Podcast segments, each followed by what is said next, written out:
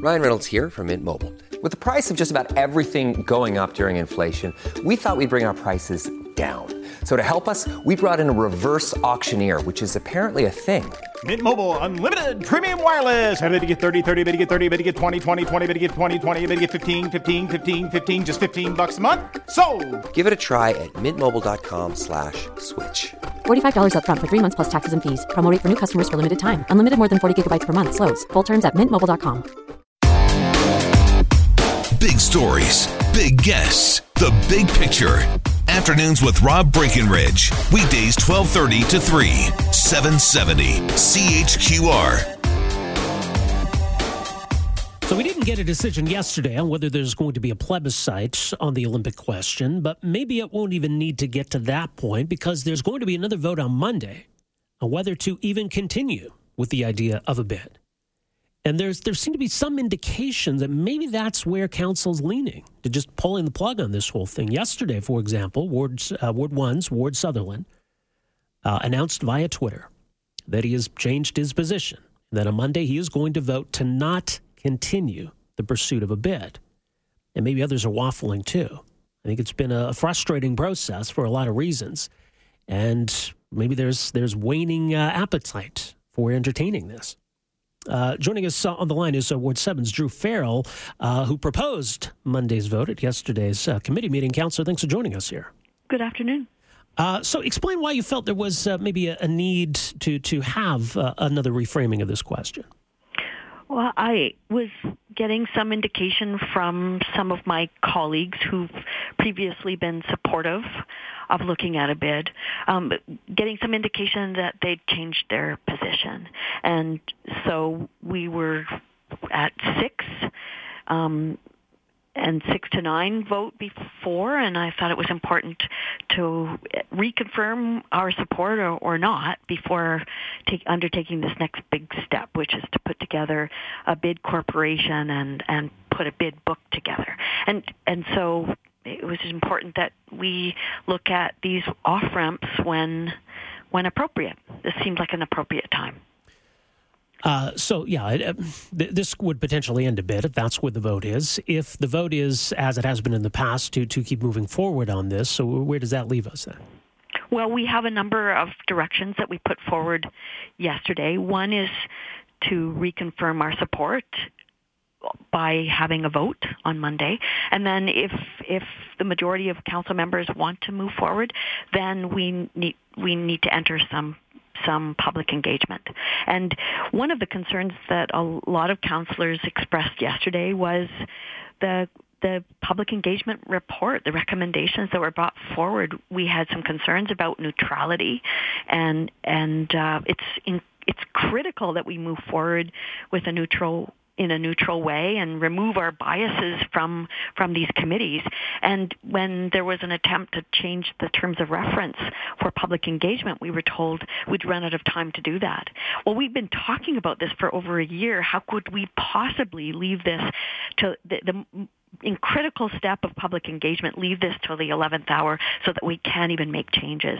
There were so, there's been so many of these missteps in the over the past year or so that I think we've just lost council trust. And it seems like the more members of council know, the less they support the idea of going forward.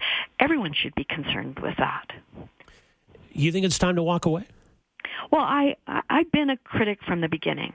I have been though open to persuasion. I I wanted someone to be able to convince me that this was the right idea, and I wanted I wanted other skeptics to be sitting around those important tables, um, also being convinced that this was the right idea. But what we have done is is um, put together committees of, of people who are predominantly already supporters and they didn't need to be convinced so i that concerned me too is is we don't have that we we don't have bottomless pit of money we we need to ensure that moving forward we spend our money wisely.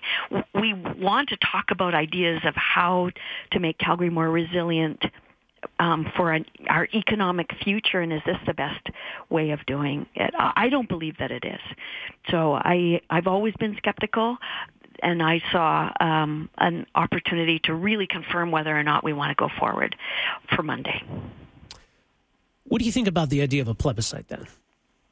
Well, I, I made my position clear yesterday. I uh, with all I know about this bid process, nothing can convince me to support it. And so with a plebiscite, I have to be open to the opinion of the majority of Calgarians. And I, I can't in good conscience vote for this. And so I I won't be supporting a plebiscite either. I um I had asked for robust details around what kind of public engagement we would have and and those details I think um were concerning to a lot of members of council. So I I think it's time to to cut bait.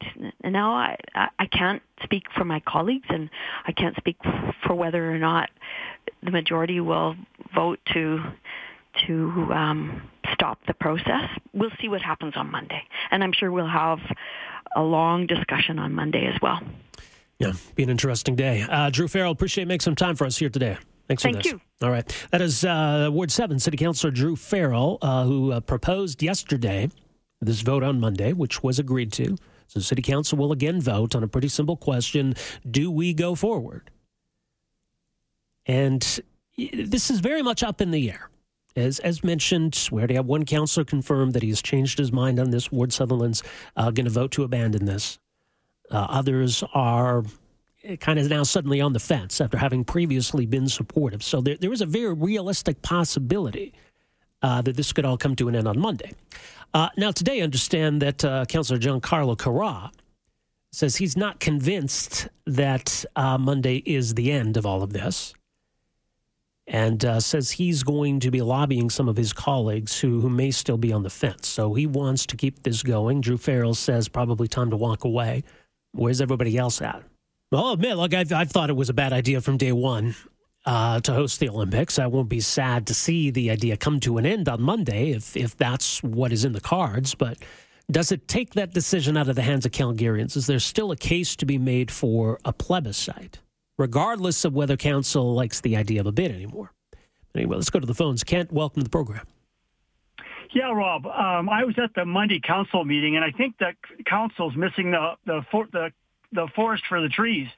Very simply, um, the cost of the Olympics, uh, based on their track record, they've all lost money, the vast majority. So the first question to be asked should be simply this. What is the cost sharing between the three levels of government and the IOC? So that we know what the city of Calgary's loss position is. That should be question number one. And nobody, nobody has even done any basic sensitivity uh, around that issue. Well, okay. I mean, I, I, I don't know. There's certainly no cost sharing when it comes to the IOC, or not a not a lot. I'm right. I mean, the IOC is going to get its profit. That's that's how they do business. Well, then we're not interested if they're not taking some of the risk. No. Okay. No, I mean that that seems reasonable, Ken. So I, I mean, how much certainty can we get on all of this? Uh, let's see what Mel has to say. Mel, go ahead. the the other fellow was actually quite reasonable that was just there. But yeah. anyway, my my opinion is no, don't put a bid in, but try to convince the federal and provincial government to pony up some mon- uh, some extra money to improve or build um, all the facilities in Calgary, whether it be summer or winter games, to you know a world class training facility in the whole city. It would cost a lot less, and uh, it, the, the city would likely quite benefit a way, way more. Yeah, that's an interesting idea, Mel. And I wonder if we abandoned the idea of a bid, if there's still a conversation to be had about about getting that kind of benefit that I think some people saw that the Olympics might yield. I mean, you can you can do that anyway. You don't need to host an Olympics to to fix up these facilities. We think that's a priority. Afternoons with Rob Breckenridge, starting at 1230 on News Talk 770 Calgary.